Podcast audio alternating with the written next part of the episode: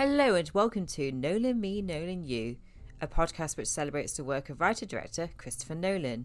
I'm your host, Emily Murray, and today I'm joined by film journalist Amon Warmann to review the filmmaker's latest feature, Oppenheimer, which releases in cinemas on the 21st of July. And if you haven't seen it yet, don't worry, this review is entirely spoiler free.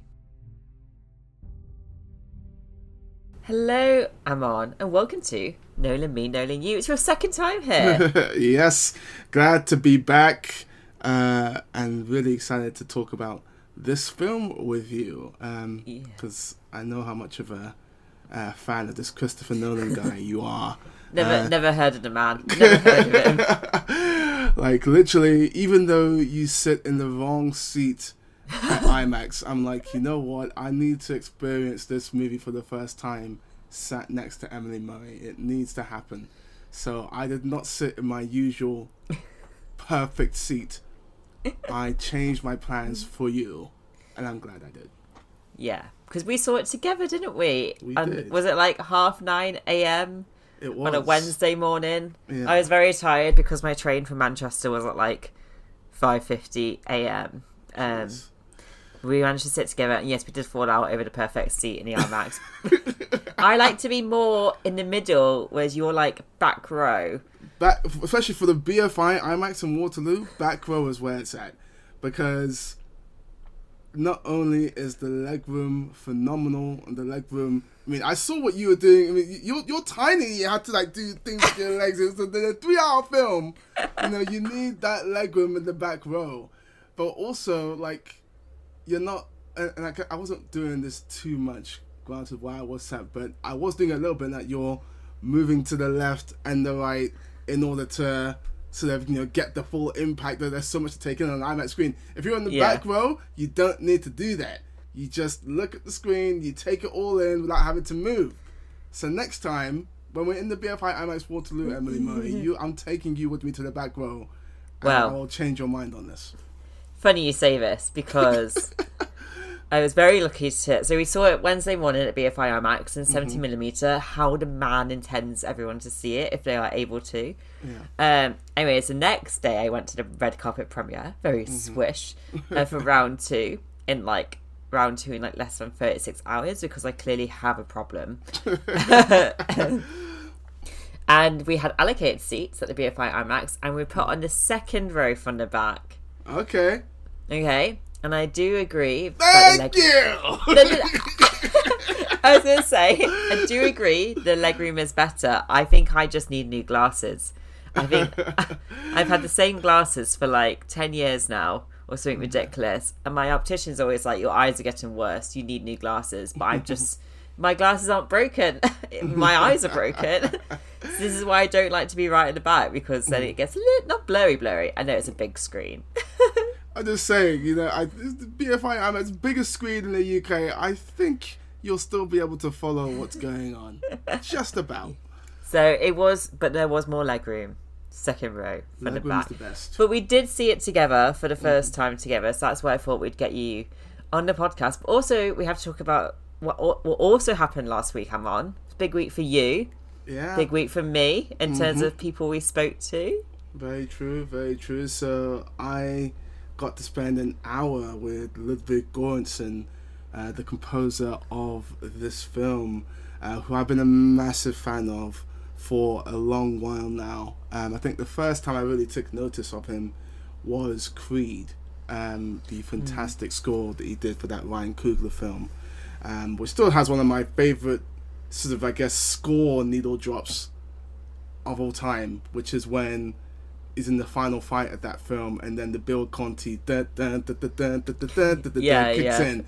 The adrenaline that I felt in that moment, it was so perfectly deployed. Uh, but that score is fantastic. And he's since obviously gone on to do uh, Black Panther, for which he won the Oscar, mm. uh, The Mandalorian, which is a fantastic, very memorable, very catchy theme that I've played and replayed and hummed a lot. Uh, obviously, Wakanda Forever as well. He did Turning Red. That score is great. Uh, yeah, he's just a very, very talented dude. So it was fantastic to spend an hour with him. Uh, I'm not sure exactly when this podcast is going out in relation to when my chat with Ludwig Yeah. is going out because not only did I do it for the to Black podcast, but I also uh, have a longer piece. Maybe it's dropped already. I don't know. Uh, that I did with him for the Curzon Journal. So yeah, there's a lot of Warmann and Ludwig content coming for your eyes and ears if it hasn't already. Also, you listed all his achievements there without listing my favourite, which is he did the theme for New Girl, which I always say to you. you do. You do make a point of mentioning it. It's very, very true. Uh, yes. I should redo that entire soliloquy and just said he did New Girl, and that's all we need to know about the man. It's all Um, that matters. Um, he's also got amazing hair, which is another thing. Like he's the best. He has the best hair in the business. I saw him. I think I texted you. I was like, he was Mm-hmm. at the premiere, and he sat like two rows in front of me and my friend. Um, and I was like, "It's Ludwig! It's Ludwig!" and text you like right away. Mm-hmm. So that was a big deal for you, wasn't it? Because that was your first was. time talking to him. It's my first time talking to him. I've been wanting to talk to him for years. I may have fanboyed a little bit in the actual interview. I hope he didn't mind too much. Um, but uh, yeah, no, it was really, really, really cool. But I would wager maybe not as cool as who you got to speak to uh, for this film. Who did I get to speak to? I got to speak to um, Matt Damon, Emily Blunt, and Christopher Nolan. Did you tell about the pod? uh, I didn't actually tell him about the pod Ah! because I wanted to. I wanted to, but you know, like for people who are listening who don't work in the industry, um, we often get with like big names like Nolan, like five, ten minute slots. Like it's not a lot of time. You get ushered into a hotel room with them, and it's like, right, your countdown starts now. And I think you'd agree, Amon, that there's lots of talking points about this movie. you Just know? a few. um yeah i've always wanted well christopher nolan is like the the interview obviously i've always always wanted to do um ever since i was 13 and saw the dark knight because saw the dark knight when i was 13 inspired my love of cinema inspired me to write about films so it feels like it's been 15 years in the making and it finally happened bless the prs bless universal for um, putting me in a room and I don't know if I've shown you the photo. Have I shown you the photo yet? Because I got my video back. I don't Oh think God. so, no. We're gonna have a live reaction as I show, which I will. I will also tweet because I, I basically like blacked out the whole time I was talking to him. How fast like- was your heart beating? I could feel it beating like through Oh my my chest. but also, you have to be like, I'm. I'm. It's a job. This is my job. Yep, this is what I get yep, paid to yep. do. I have to be professional. Um. So I walked in. Uh, wait, we're doing the. li- Yeah, I'm going to show you my face. Um, this is gonna be epic. oh! look how happy you know what I that am. is? That is find someone who looks at you the way Emily Murray looks at Christopher Nolan Mateo. That is what that is. I love that. That's fantastic. I um he was very he was very lovely. Um I did I did say at the start I was like because you have like a bit of like chat at the start whilst I set up the camera equipment. And I was like I have to admit but I've I said this is quite surreal for me because it was your films that like inspired my love of cinema, inspired me to write about movies. So, if, so I've been, so I was like, I've been waiting for this moment like a long time, and he was like, "That's amazing!" Like he was really smiley, and I think laughed because I was just sort of like stuttering through as well. Yeah. And then, um, and then yeah, I asked my questions, and he's a great, a great interviewee. Like every answer he gave was really well considered and engaging, and it was just a really good conversation. Um, and at at the end, I was like, "Thank you," and he like got up to shake my hand, and it was lovely. Dream come true. Um, so yeah, I think my interview will be live by the time this podcast goes out, but I will do all the links and all that. But yeah, also by the way, I just want to say Matt Damon and Emily Blunt also quite a big deal. um, they were super funny, uh, super charming. I didn't realize like until I was doing my prep for the interview that they're basically like next door neighbors, like they are like best Ah. friends, and like so it just was pretty cool hanging out. But obviously for me, like Nolan was like. I feel like I can now like retire, die, be happy. My job on this planet's done. Um, yeah, because it's really hard, like trying to explain to people like how much, like he literally did like change my life and had such a huge impact on my life. Like I wouldn't be talking to you or even friends with you. Amon. if I wasn't introduced to cinema that way. So And let's let's be honest, that's that's the biggest sort of you know plus to you haven't watched the Nolan film. You becoming friends with me, I think is top of the list. Uh, Top so of the thank you, thank you for mentioning that. But yeah, no, I I totally uh, get that. Um, you know, having been friends with you for a while now, yeah. and know how much you love lo- love Nolan and his movies. Uh, it was really cool for me as a friend to see you get that moment. Um, and yeah, I'm looking forward to watching the full conversation. Yeah, I am. I said I did sort of black out. Like I haven't. I've I've seen the, I've seen the video footage, Mm. and I'm and um yeah, I have to definitely listen back. but I, think it was what- good. Final question on, on this before we move on to actually discussing the film, but Yeah.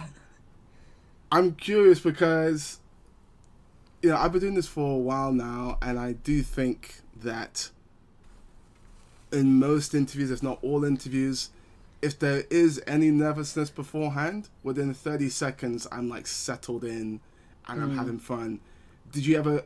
And I know that you don't have as much time as we want in the situation like this, but did you ever settle down after the first 30 seconds, or was Yes. it just like a full like? You know, my heart is beating to my chest for the full four minute type thing. I think I just sort of splurged at the start, like like saying, like you, you mean a lot to me. And then mm. I was like, right, let's get cracking. And then my first question was because I was so nervous about what to ask because I mm-hmm. don't like. I just wanted this is like the interview to get right for me. Yeah. Um, and my poor colleague Faye had to deal with me all afternoon, messaging her like, "What do you think to this? Like, I know you've not seen the film, but is this phrased correctly?" And like, and Faye, bless her, was like, she's like, "You're probably the ideal person to like talk to this man because, like, I just know his filmography." She's like, "I'm sure mm. it'll be fine. Like, you just don't worry." And my first question was about um, the film structure, which is obviously very unique, which we'll talk about. And then his answer was like, like, oh, I'm glad you asked that because structure to me is the most important thing about all my movies and where I start. So as soon as he said that, I was like, okay, I'm I'm clearly on the same wavelength. We're good, and then I was fine. If that makes sense, like, Yep, yep, yep. Hundred percent, hundred percent. yeah. Oh, but I can't. I can't. I can't wait to to watch and listen to the full thing. It's gonna be it's gonna be epic. Um, Yeah. and yeah, I feel like this is the start of. I, I want you to keep on talking to Nolan and just have more and more time with him each time. Um, that's how that's how it's been with me and Denzel, um, who who has been Uh, sort of love my, Denzel. my my dude. Like I, I I consider him to be the greatest actor of all time, and the first time I spoke to him was a press conference, and I just asked him a question there. That was for Safe House.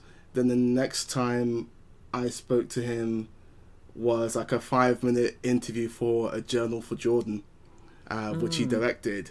So I'm hoping the next time I speak to him, it'll be for longer. We can get into more stuff. We can go deeper because that guy is an absolute legend. And as I say, for me, the greatest actor of all time. Why hasn't Christopher Nolan cast Denzel Washington yet? It's gonna- Talk it's to your boy, come. Emily. It's Talk gonna. to I will. boy. this is gonna be next time I meet Nolan. It's like so. Before we get started, my friend Amon has a question.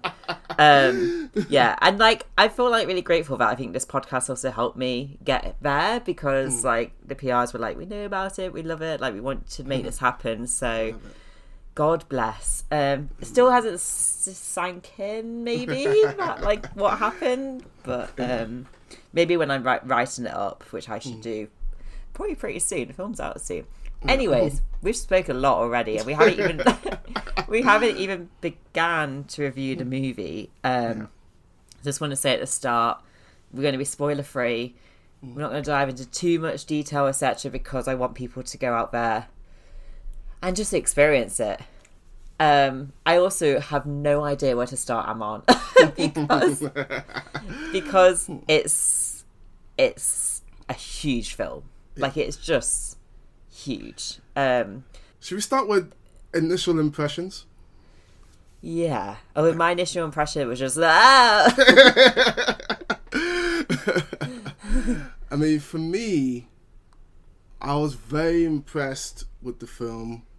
Um, I'm not sure if I'm ready to call it one of Nolan's best yet. I need to sort of go back and think about his filmography a little bit more. And honestly, I want to watch the film again. You've already sort of you know gone to see it twice. Yes. One of the first things I said coming out of the film was that that is the rare three-hour film that I want to watch again. Because normally when you watch a three-hour film, you're like, okay, I've watched it, it's done.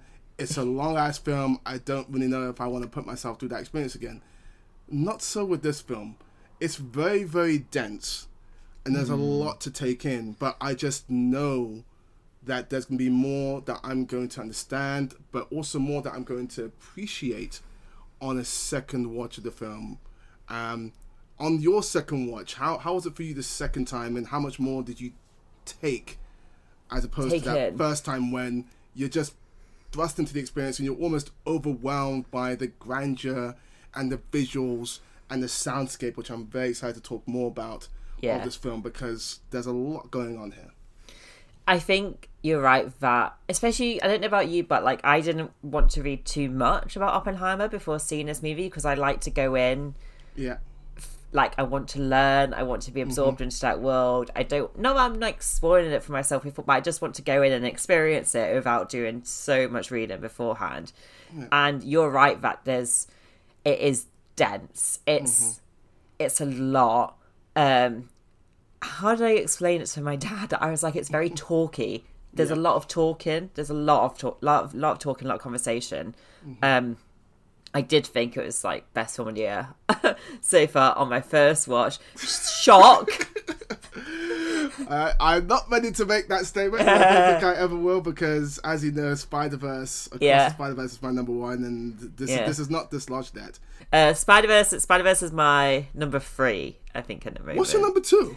My number two is Babylon, which did come out in January in the UK. I adored Babylon. I don't think we spoke about.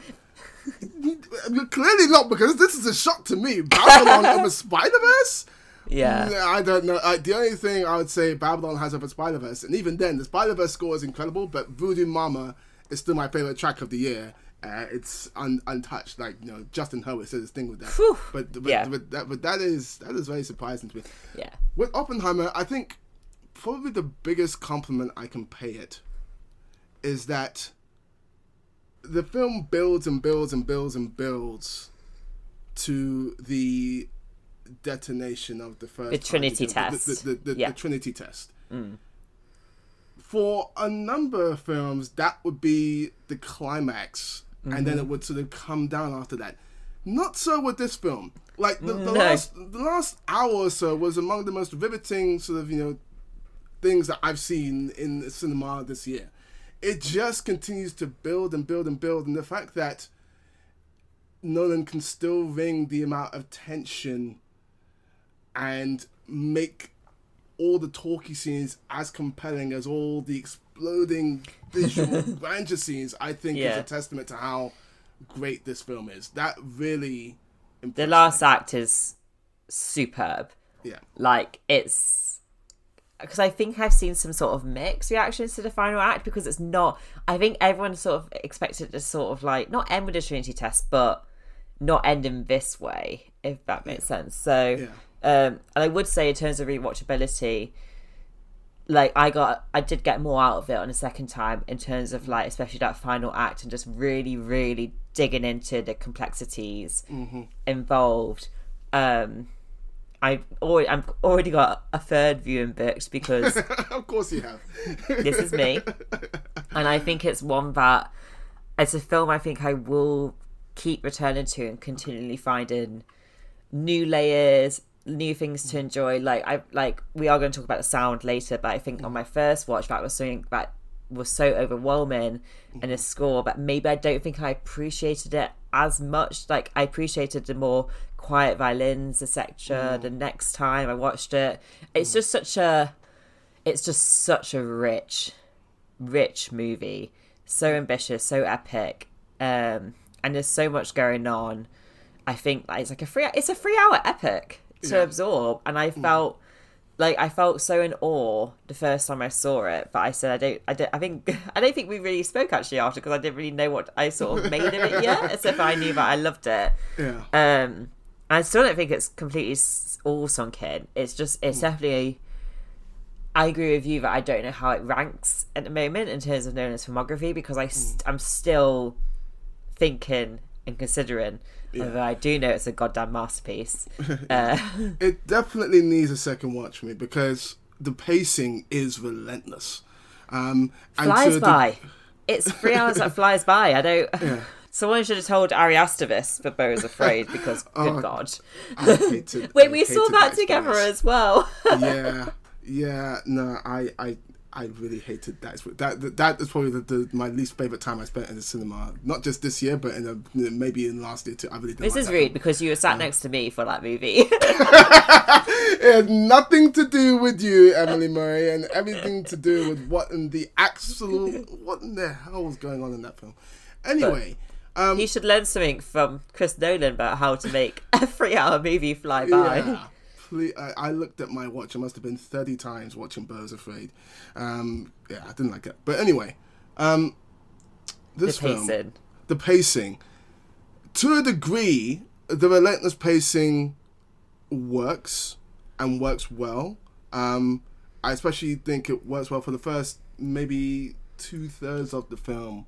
Um, there are times and there are characters, and brace yourself. I mean, this is my first sort of you know, critique of the film. Okay, Um, okay. But but there are times or, during the film where I wish it slowed down a little bit to give us more of a sense of feel for certain characters and their relationships, especially as it pertains to Kitty, played by Emily Blunt, and her relationship with Oppenheimer.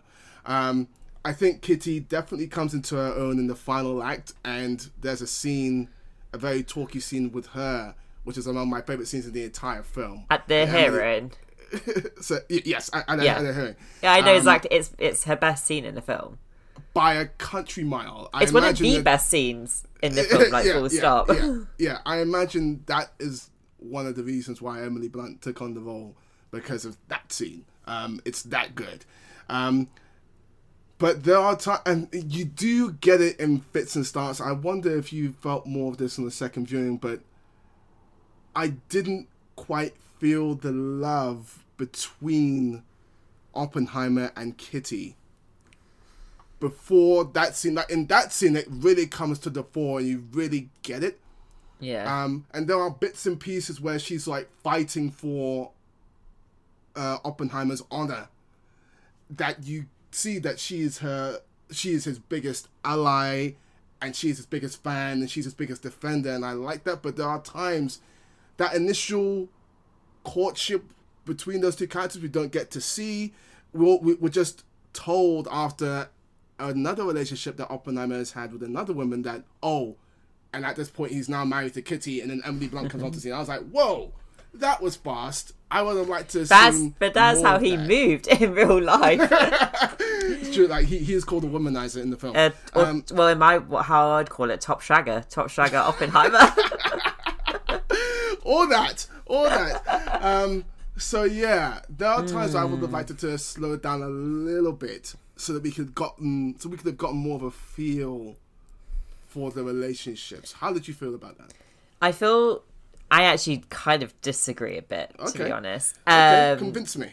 convince you. So Kitty, Kitty and Oppenheimer's relationship is interesting. It is a big, it is a big part of the movie. Um, I thought Emily Blunt is incredible as Kitty. I think her drive, like Oppenheimer, sort of doesn't. He gives up, or is like close to giving up a lot of time, and she always keeps saying to him, like, "Why won't you fight? Yeah. You need to. You need to fight." And I could really feel her drive there and like that and i could feel that he needed her like he needed her to drive him like it's a mm-hmm. partnership. So i do get what you're saying about maybe missing the courtship but i actually think one of my favorite lines in the whole film and it's one i can't stop thinking about is mm. they're at like is it like a party? They're at a party. Mm-hmm. And she says oh quantum mechanics sounds baffling like try to explain it to me and he says that we're basically all essentially empty space brought together by forces of attraction so strong it makes us feel that we're solid so we can't pass through each other mm. which i felt was just a very powerful it was just very powerful to me sort of explaining yeah like how That's humanity such a known way of explaining love. it works for me it's so co- cold and scientific. I, but I don't think it is. I don't think it is cold. I don't think it is cold. Um, it, I know, but I, I think like that. I suppose for someone like Oppenheimer, that is how they would express yeah, their passion. true.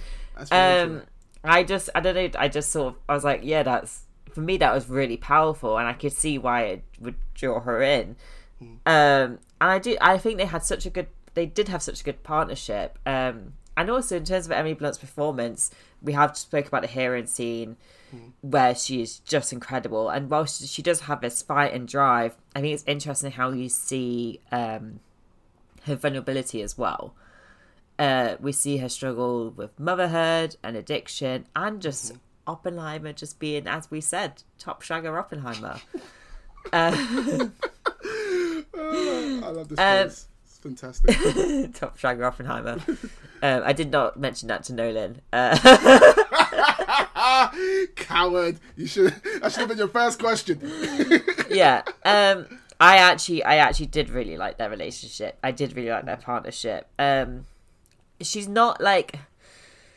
I can see why some people might want more of her, but also it's kind of Oppenheimer's story, literally named Yeah. after him. Um, I think she's one of Nolan's better female characters. I know that there has been a lot of criticism about how he writes his female characters. It's actually something I asked Emily Blunt about um, when I interviewed her. I said like, "What do you think about this criticism?" And like, was that like, like in your mind when you took on Kitty? And she basically said that I can't remember the, her exact words, but she said Kitty's either the best role she's ever been given or one of the best roles, and she just came to life on on the page. And I think you're right that as soon as Emily Blunt saw that hearing scene, she was like, "Sign me up. Where's the Yeah. dotted line?" Um, I do think this is a good time to talk about Florence Pugh, though, the other woman in Oppenheimer's life who she's not in it much, let's be honest. No. And part of me is like, I think because I'm just such a big Florence Pugh fan, I would love to see more of her in this movie because I know what she can do and what she's capable of. Mm-hmm. And whenever she's on screen, she, as ever, because she's a fantastic actress, she's so enthralling. Mm-hmm. But again, it's I don't think it's really about her, so I understand why she is not in it much. But I think you can see the impact she has on Oppenheimer, such as like there's a scene where Oppenheimer's quite upset by something that she's done, and you know that's and he sort of breaks down. Uh, so that's why I think it was important to include Jean Tatlock, Florence Pugh character, in the film to see the impact she had on Oppenheimer. But I do understand why people would have maybe wanted more because it, because it's Florence Pugh. If you get what I'm saying. Yeah. What did you think of the sex scenes? Um, this one? I'm just gonna come out and say, I, I do want to discuss it. I will say this: I don't like how we in the media have sort of talked about it and covered it. I, I wish it wouldn't be. I wish it wasn't their headline going into my watching of the film Yeah. because there's a lot of talk in the industry constantly about how sexless cinema has become.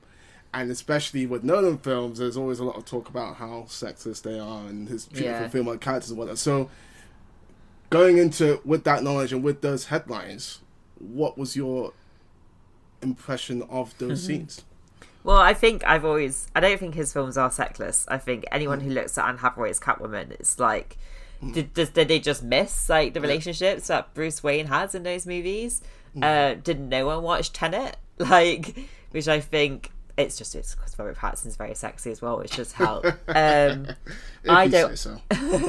I don't understand the obsession that the media and people do have because I think the headlines were about like prolonged nudity.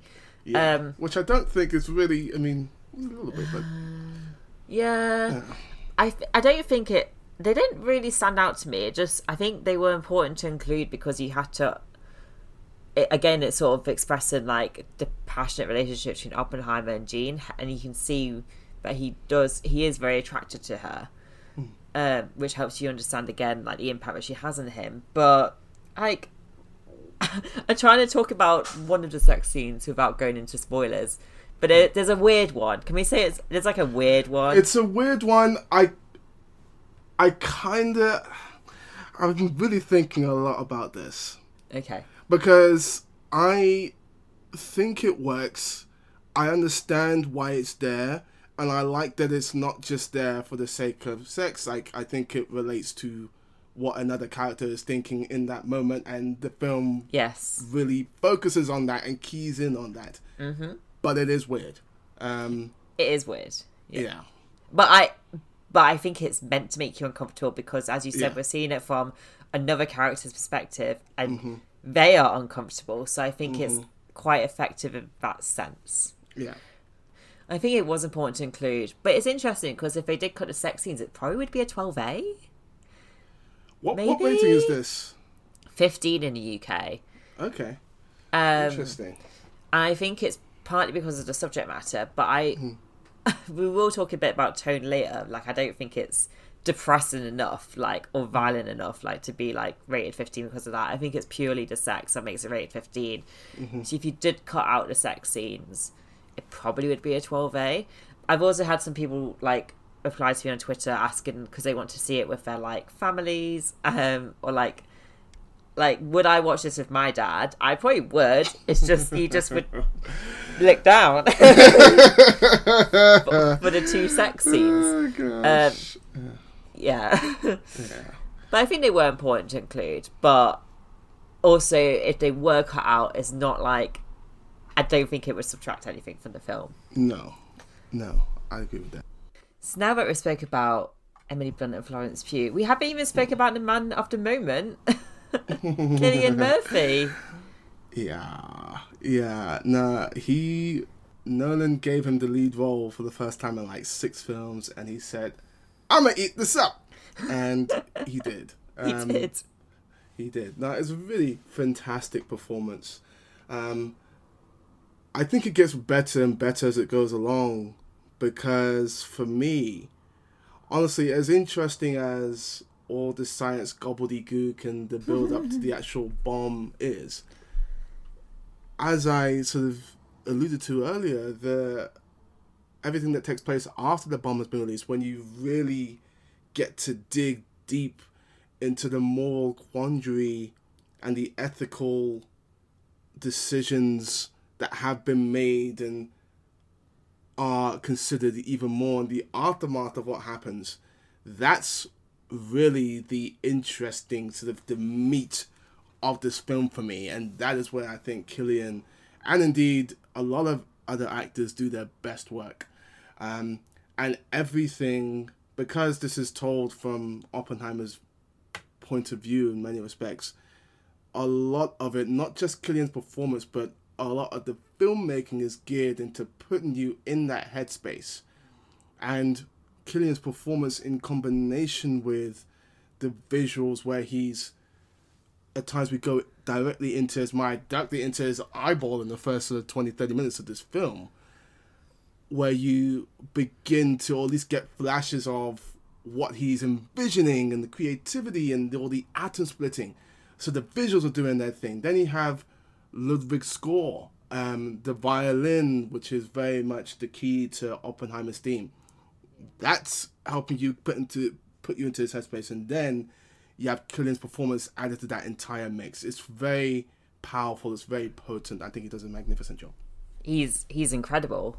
Um, but also just the scale of his performance. Like he's it's a three hour movie and he's in ninety eight percent of the scenes, maybe. Um, and he just looks like at the start, sort of like when he because he plays Oppenheimer throughout the years. And sort of in the scenes where it's, he, he's younger, you kind of see the enthusiasm, the brain ticking away, but he just grows so haunted and traumatized. And I think you're right that the whole film's geared up at putting you in Oppenheimer's mind. Um, the imagery that we see when we go into his mind and we see the world how he sees it is really quite scary. Um, and I found that really effective. Um, just very smart as well in terms of like he sees the world completely differently to everyone else. So by showing us that, really helps us understand him as a character. And I think that, as you said, it does add to the performance. But also, you could have all the imagery, but if the performance isn't good, you know. Very true. Very And- true. I think Cillian's just. I mean, we we've always known he's been a talented actor. It feels like this moment's been coming for a long time now, and he just he's just alive. He's so alive on screen. Um, even when he's not saying anything, doing anything, he's got his obviously his huge blue eyes, and from his eyes alone, you can just tell like this is a man in deep, deep pain. But he also I think captures like the passion that Oppenheimer has, also the enthusiasm. It's just it's a very complex, nuanced performance that is incredible. Basically, Yeah. um, nah, he he did his thing. he did his thing he, very well. um, I don't really like awards chatter, but um, people are like, "Oh, is it Oscar nominated worthy?" And like, it's like, of course, like. It is, but I just I I would like to hold off on that word for as long as possible. I mean, the Exactly. I'm the same. I, like it feels like you know the awards conversation is now no longer like a three four month exercise. It's like a twelve month exercise, and I Every time a like film to- comes out, I'd like to go. I mean, that being said, I, I am the guy sort of you know uh, drumming up the Oscar chat for um, Spider Verse already. Um, but yeah, no, it's it's a very very good performance, and he's ably supported. Um, it feels like you know I thought Asteroid City was going to be the most star-studded film I saw this year. Christopher No. Nolan saw what Wes Anderson was doing. I was like, okay, that's nice, that's cute. Watch this. Uh, like because everyone, everyone's in it, but also everyone- everyone gets their moment. It's Mm. not like anyone's lost in the mix. Everyone has a crucial role to play, Mm-hmm. whether they're on screen for a couple of scenes or someone like Cillian who's on screen for like it all basically. Like Mm-hmm. the the sheer talent involved here is genuinely impressive. I want to talk a bit about Robert Downey Jr. first because for me, Robert Downey Jr. extraordinarily talented man. Um, I think he's amazing as Tony Stark in the Iron Man movies and the Marvel movies. So what what what movies are those? I never heard about them. I know. They make much money. Um, I don't think so. I think they're quite No? low key, but they did make a lot of them for some reason. um, but I sort of, I don't know about you. Like, I think he's incredible as Iron Man, Tony Stark. But I, I, I kind of wanted him to. I wanted to see him play someone different, and I'm now getting that. I'm erasing Dolittle from my brain because that was a terrible, terrible film. Robert Downey Jr. Um, but I think he is incredible in this film. Like I think he's for me, it's like Cillian is like the best performance, and then I think Robert Downey Jr. is just also operating on a whole different level. Yeah, no, he's fantastic. He's getting to exercise muscles that he didn't, that he hasn't necessarily gotten to exercise, um, and it was really cool and interesting to see him uh, in that light. Very interesting decision as well for Nolan to shoot his scenes in black and white, um, and that, and and his character journey is one of the things that I'm really interested to really key in on on a second viewing. Um, Yeah, that's what I did. Actually, that is exactly what I did. and I paid more well- attention to him the second time. tell me what's the stuff that you pulled peeled away from from that on the second viewing because the way the film ends really intrigued me as as it pertains to Lewis Strauss, the character that Robert Downey Jr. is playing. Um, But I do love the storytelling choice that Nolan makes to have both Lewis Strauss and Oppenheimer on trial at the same time and to dovetail between those two things. I thought that was genius. And Genius, yeah. giv- given the time frames that you mentioned that this film is encompassing, Mm. That storytelling, that making the storytelling concise in that way, as concise as a film like this can be, as dense as it is, um, I thought was really, really smart. So yeah, Um, yeah, it's interesting because this film is called Oppenheimer, and like we're not like it is Oppenheimer's show. absolutely. But as you said, in terms of the structure, which I think is a good time to talk about structure because the structure is so linked to mm-hmm. Cillian and Robert Downey Jr. playing against each other. So you've mm-hmm. got Lewis Strauss, who again I try and I don't want to say too much. I, it feels weird because we spoke about this earlier. We were like, we don't want to spoil it, but also it's history, so is it spoilers? But also I think for people who don't want, who really don't know anything, I wanted to keep it. But mm-hmm. that's, I so I think the best way of putting it is that Lewis Strauss is a politician who has a different approach to the world compared to someone like Oppenheimer, who's a scientist. Kind of maybe I'd say maybe an artist like as well, sort of Oppenheimer, but they have different perspectives on the world, um, and they disagree. um, Just a bit. just a bit. So the way the structure is, we have the black and white scenes, which is, um, I- I think it's the fusion. I think they call it fusion. Fusion versus fission. Fission. Yeah. So you got black and white, Robert Downey Jr. perspective, which is fusion, and then Cillian Murphy's Oppenheimer perspective, which is fission, and it's their different perspectives on what happened, and it's how they collide. Um, And we constantly, as you said, we constantly mix between the two.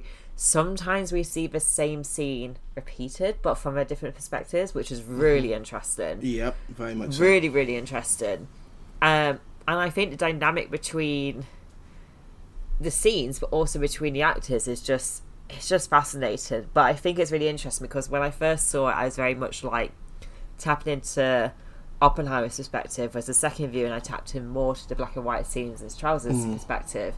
Um because you could in terms of the politics you could say that he's the villain of the piece maybe but i don't think he is on the second viewing. I think- prefer I prefer the word antagonist. antagonist there we go antagonist. Um he is a like he's a dickhead don't get me wrong. Um but i think it was interesting on my second viewing. i definitely got more out of his later performance and i understood i basically understood him more. Yeah, it feels like even on the first viewing, especially given the way that film that the film ends, it Yeah. feels very human. it's very It feels human very very human. guess what humans are complicated like if Very you're going into if you're going into this film hoping for easy answers Oh, to to nuclear war and what that and their actions and because I think um our friend our mutual friend Clarice um Hey, Clarice. hey Clarice um I we went to the premiere together and I remember her asking me before like what what's its stance and I was like I don't like I, I don't I don't think it has a particularly strong stance I think it's sort of presenting you with everything um hence Which is like a typical Nolan thing. very Nolan. He doesn't want Yeah. Mm-hmm. to lecture you. He doesn't want to tell you what to think. He just wants to present to you different perspectives, and that's exactly what we get with the whole fusion versus fission, Strauss versus Oppenheimer. Um, saying that it's uh, it's very it's clearly a film that's very disturbed by the choices that these people made, and it's very urgent. I, f- I can tell that it's obviously something important to Nolan, and that he just is probably like all of us should be worried about nuclear weapons, and Yeah. um, and it, in terms of like how traumatic and depressing the movie is, like it's not happy. no, it is not a comedy, but that but that is part of what makes it so compelling. Mm. Um, and I love the non-judgmental attitude that it Nolan takes is to it. non-judgmental. because in a way you do understand and again this is so good because it puts you in oppenheimer's perspective but also In the Strauss's scientists that- perspective. the- the- the- the- also- and also the scientists that oppenheimer is working with they are there's there's curiosity and ambition wrapped up in the entire thing again very very human because they want to see part of it is like, can we do this thing that's never been done before? There's that line that Matt Damon has. Uh, Matt uh, Damon? This, is, I love this is the most important thing in the history of the world. Yeah. And the way he delivers it, like you fully believe it, and the film kind of backs that up. Um, especially not what not, not in the film. Not, not only does the film back it up, but then when you consider the world history after that, it kind of backs that up as well because we've been living with the threat of this thing ever since its creation and th- this is why it's so interesting all the stuff that happens after the Yeah. bomb and even as they're getting ready to deploy the bomb because that's when you really start to consider the questions. Oppenheimer himself starts to consider the why instead of just the how, and Yes. that that's the really interesting stuff for me that I really really loved. I think you nailed it, and you said that it's just non-judgmental, and I think that's why I think going in, I underestimated how important characters like Strauss would be, and in terms of completing this story, like it is, again, it's Oppenheimer's show, but it's so important that we see these characters' perspectives, and I think Strauss is such a, he's just like the opposite of Oppenheimer, and um, I think he has a really good dynamic with Alden Ehrenreich, who um, Han Solo, young Han Solo, who I, I'm, I'm always jealous that you got to see this with Clarice because I would have loved to have seen her Ah. when when he first showed up on screen. It must have been a picture. Clarice was like- Clarice- she like loves massive him. Alden Ehrenreich fan. she was very massive- she was very happy. Uh, I think he's also really crucial because he basically is like Strauss's Senate aide, and in a way, maybe the audience perspective and trying to mm-hmm. understand Strauss's perspective and what happened. Uh, mm-hmm. and he has some killer lines. I think we mm-hmm. can, and he delivers them very well. But I think it's so important because because this topic is so complicated, and Nolan really wants to show all sides to the story. so many that's complexities. that's yeah, but that's why we need characters like Alden Ehrenreich to sort of be our perspective. And I think Matt Damon plays a similar role in terms of bringing the audience in because Matt Damon plays um, General Groves, who is the sort of military leader, the military man on the Manhattan Project. Um, he basically doesn't care about science. Like he's got science is not his world. He just has to hire scientists for their project.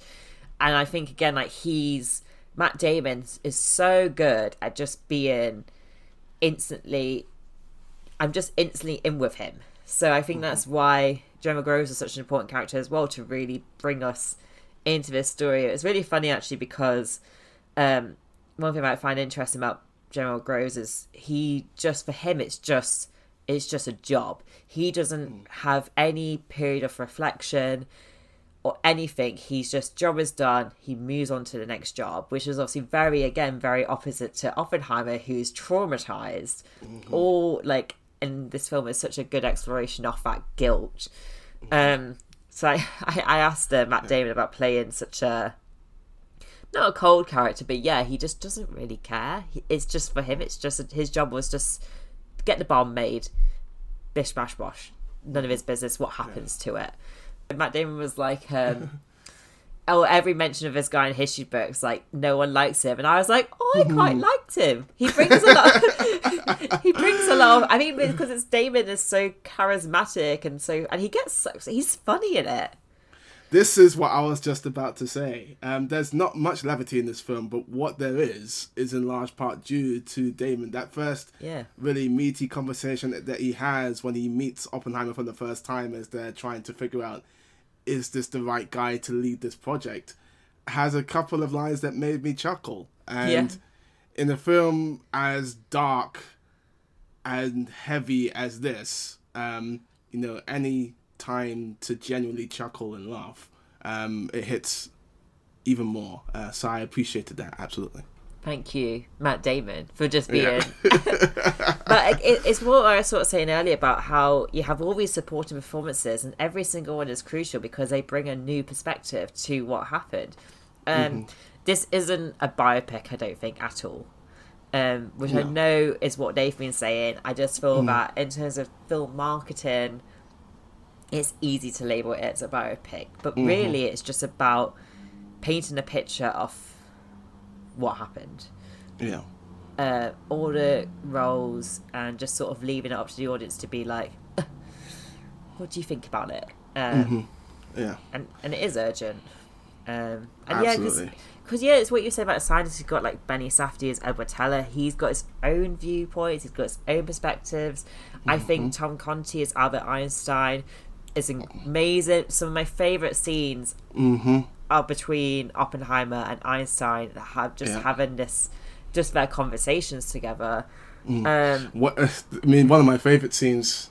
I'm gonna try and be as non-spoiler as I can here, but um, when they're talking about their place in history, I love that conversation. That's one of my Um, favorites. Yeah. and the visuals that accompany that some of the best stuff in the film as i said like i honestly think you know so much of the marketing and rightfully so has been the the, the bomb itself and all the science and the time counting down and all that stuff is good but i think the best stuff in this film is what happens after i The talking. It's Yeah. it, it- the talking. Um, That said, I think we should talk about the Trinity test Yes. now because I do. Because it's very clear that we both love all these discussions, like and everyone's sort of arguing about what happened and what, whether what they did was right. Did they kill the world? Um, And that's that is the food for thought. But in terms of the section of the Trinity test and the whole build up, as soon as they are given a date for the test, I was like edge of my seat, heart beating so fast. the, the tension Ah, yeah. building up to the Trinity test is stressful, and that section alone is outstanding. I think. Yeah, hundred percent, hundred percent. The tension, absolutely. The editing of that sequence is phenomenal because they distill a number of days into about five minutes, essentially. Yeah. Um, and the editing is fantastic. Uh, really, really well put together. And again, you do get a bit of the moral quandary in that sort of whole montage as well, because as they say in a very sort of, you know, in a scene that is by turns funny but also crazy, there was a chance that when they detonated that bomb, they could have destroyed the world Yeah.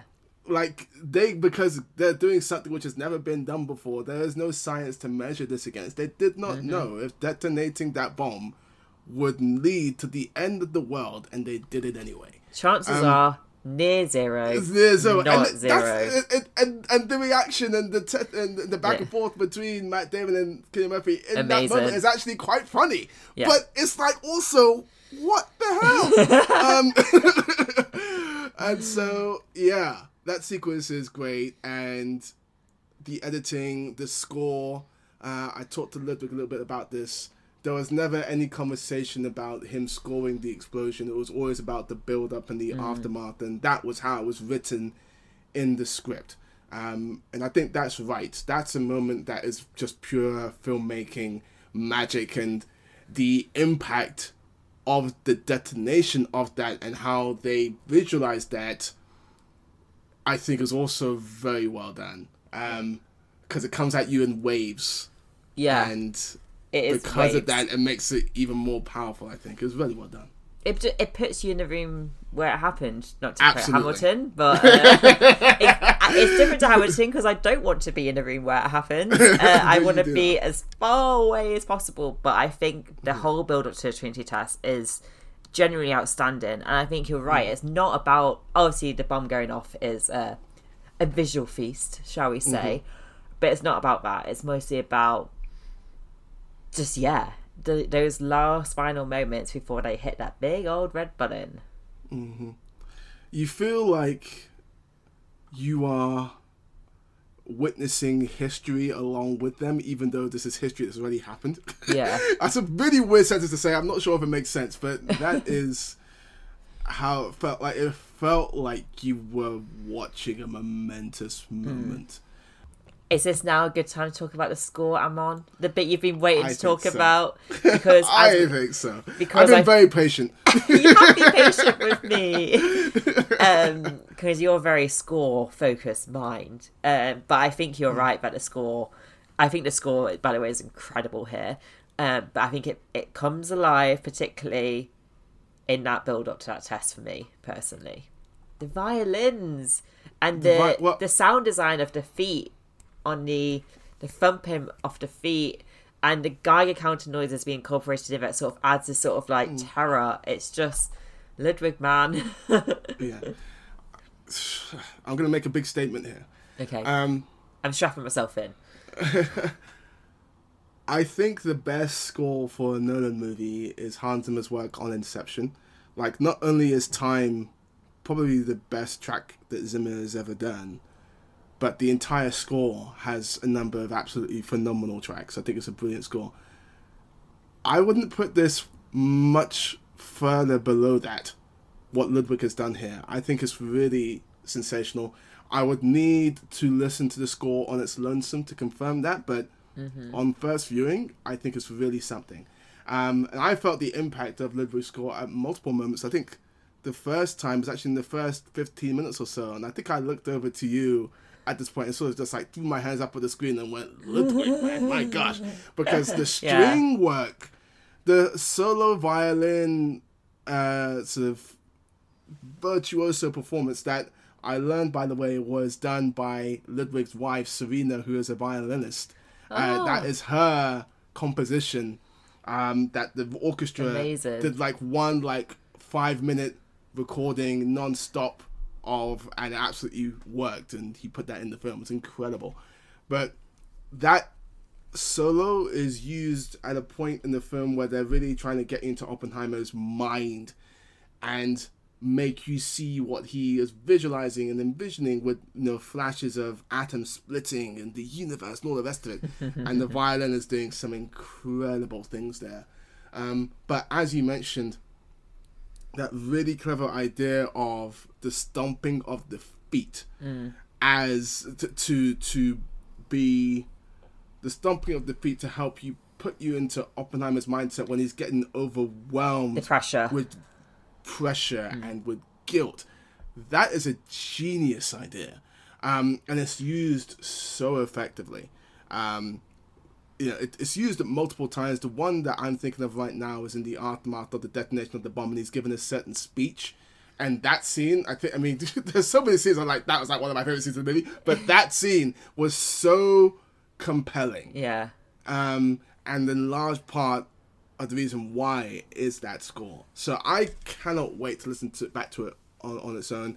I know there's a piano theme for Kitty and Oppenheimer's relationship that is very, very haunting. I like that too.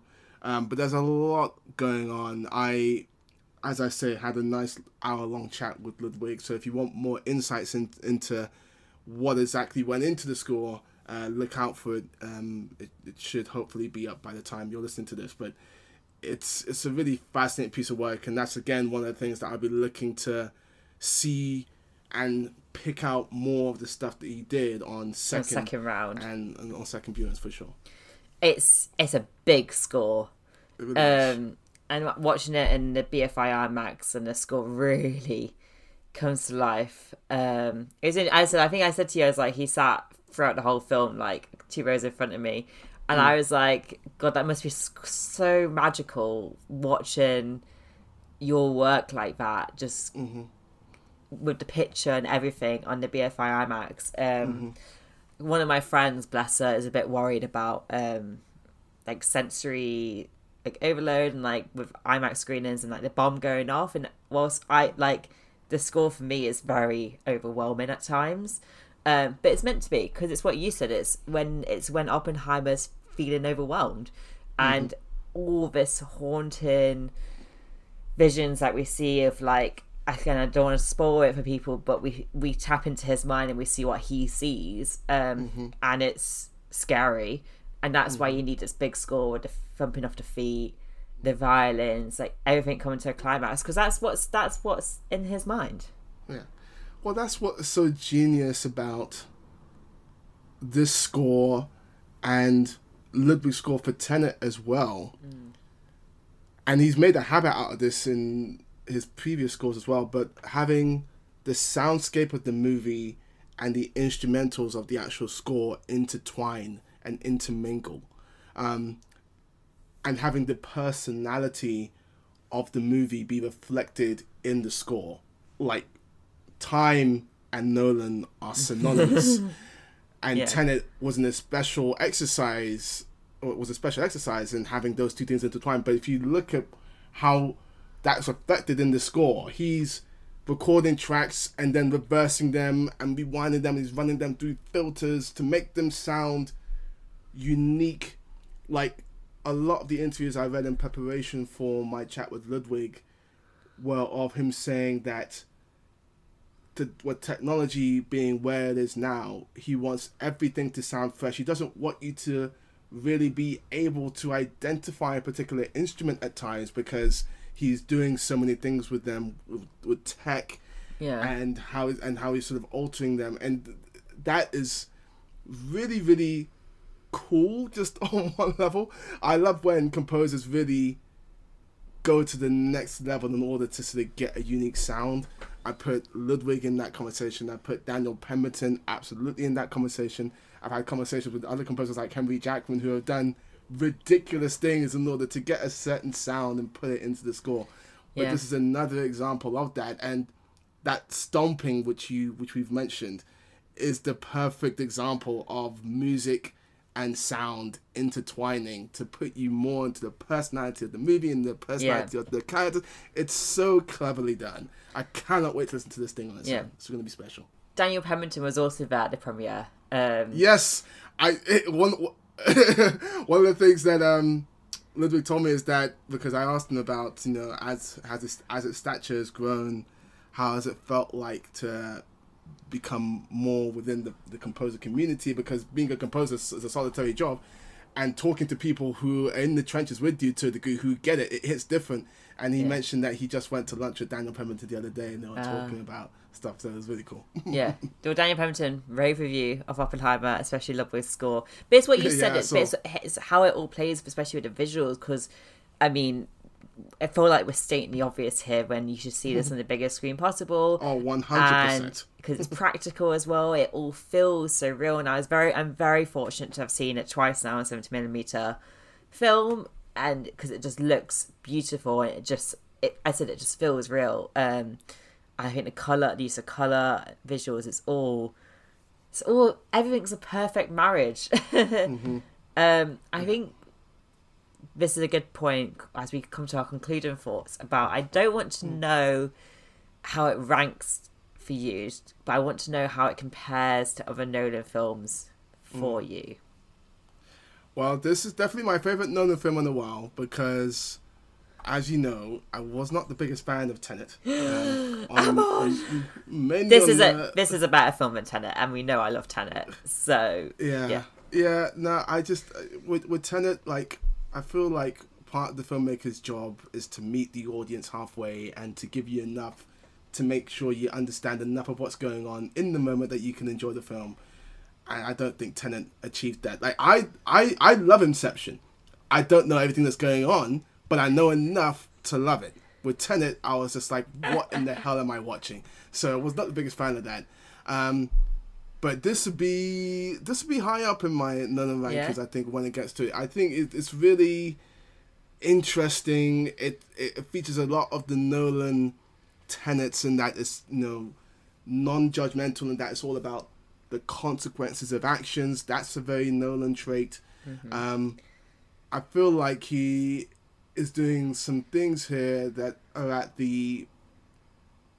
I think he's doing some things here that are among the best of his work compared to the other stuff. Like in terms of the female characters, especially Emily Blunt, you may have turned me on on that a little bit, a little bit, because I do think this is one of I mean, one of the better written uh, Nolan characters, even though it's it's not perfect, but I think he's he's improving in that realm for sure.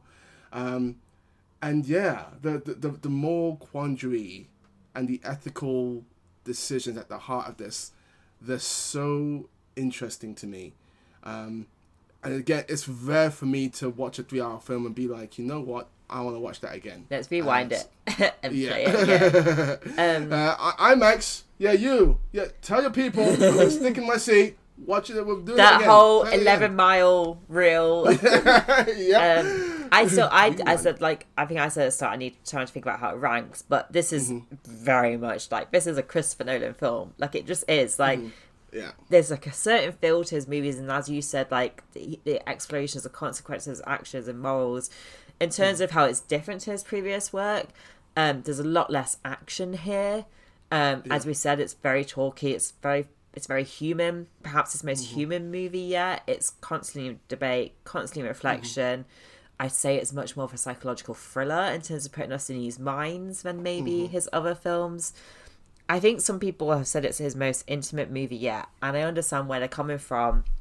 In a sense, you mm. really are in Oppenheimer's mind, But mm-hmm. I've always felt like I've lived in the minds of Chris Nolan's characters, like Cobb in Inception, mm. Batman, like in a dark. I've always felt close to mm. these people. I think he's always done a good job of that. I suppose it's just because the focus isn't. But again, the focus isn't so much on Oppenheimer. It's the minds of everyone.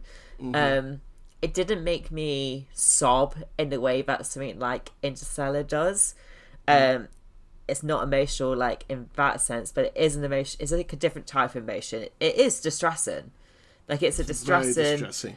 The, the, the, I mean, if you're not impacted in some way by the final closing minutes of this film, then Ooh. I, I, I have to Yeah. question. Um, but the last, uh, the yeah. last line. oh my gosh yeah but yeah no i i just think it's very clever like it for me right now my favorite nolan film is the prestige excellent choice. Um, I mean, they're all excellent choices. But as someone who loves a bit of close-up magic, oh yeah yeah yeah every time i watch the prestige i take something new from it and i'm always amazed at how in plain sight the clues are yeah, yet it never takes away from the movie as a whole.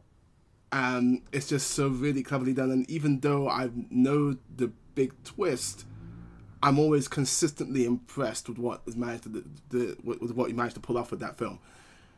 I think Oppenheimer is clever in different ways, and I do think that I'm going to be able to peel stuff, other stuff away on multiple viewings of the film. Not in the same way as I did the Prestige, but yeah. In almost a similar kind of way. And I'm in, I'm very intrigued to sort of see how it's going to play for me on repeat viewings. But right now, my rankings are probably I've got the Prestige one, Inception two, and I think Batman Begins three, Dark Knight four, and that is as far as I'm willing to go down my rankings at this point. Um, but I could see Oppenheimer five. I could Yeah. see Oppenheimer five. Yeah. And in terms of if we had, if you had to give a star rating now, if I'm pushing you for one, Four stars. four Four stars. out of five. Yeah, yeah. Obviously, obviously, you're going twenty. Um, as many stars as possible. Um, I, I, I'm. It's such a rich, complicated movie. Like it's, I'm just in awe of it, to be honest. Um, As I always am whenever I watch a Christopher Nolan film. This is, it's just, it's just some, it's just quite something special. Um, yeah, I think I mean that was a long chat. We didn't like. Yeah. I We think we a did well. I We think we put in a did well. So I Yeah. think uh, it's just time to say thank you, Amon, for joining me to discuss Oppenheimer. Where can we see more of your work and stalk you online? uh, it was an absolute pleasure uh, coming on your pod once again to talk some Nolan. Um, Yes. I am at Amon Warmann on Twitter, on Instagram, and on Threads. Uh-huh. Uh, I, I, I'm you know doing all the things in uh, preparation for the day that Twitter finally goes boom because Elon, the way things are going, it looks like it's going that way. Um, so yeah, come and find me. Come and talk to me about Ludwig Göransson. Come and talk to me about how awesome Emily Murray is. come and talk to me about Nolan Me, Nolan Pod. I'm looking forward to it. It's yeah, be great. And you'll obviously share your, all your interviews with Ludwig on your socials. So if people want to see that, Yes. head there. And just a reminder that my interviews with Matt Damon, Emily Blunt, and a certain Christopher Nolan can be found on uh, the website I work on, gamesradar.com, and I'll be putting my links out as well. Um, I think I think that's it. I think we're done, Amon. So a final thank you. Um, I'll catch you later. Bye. Peace. Peace.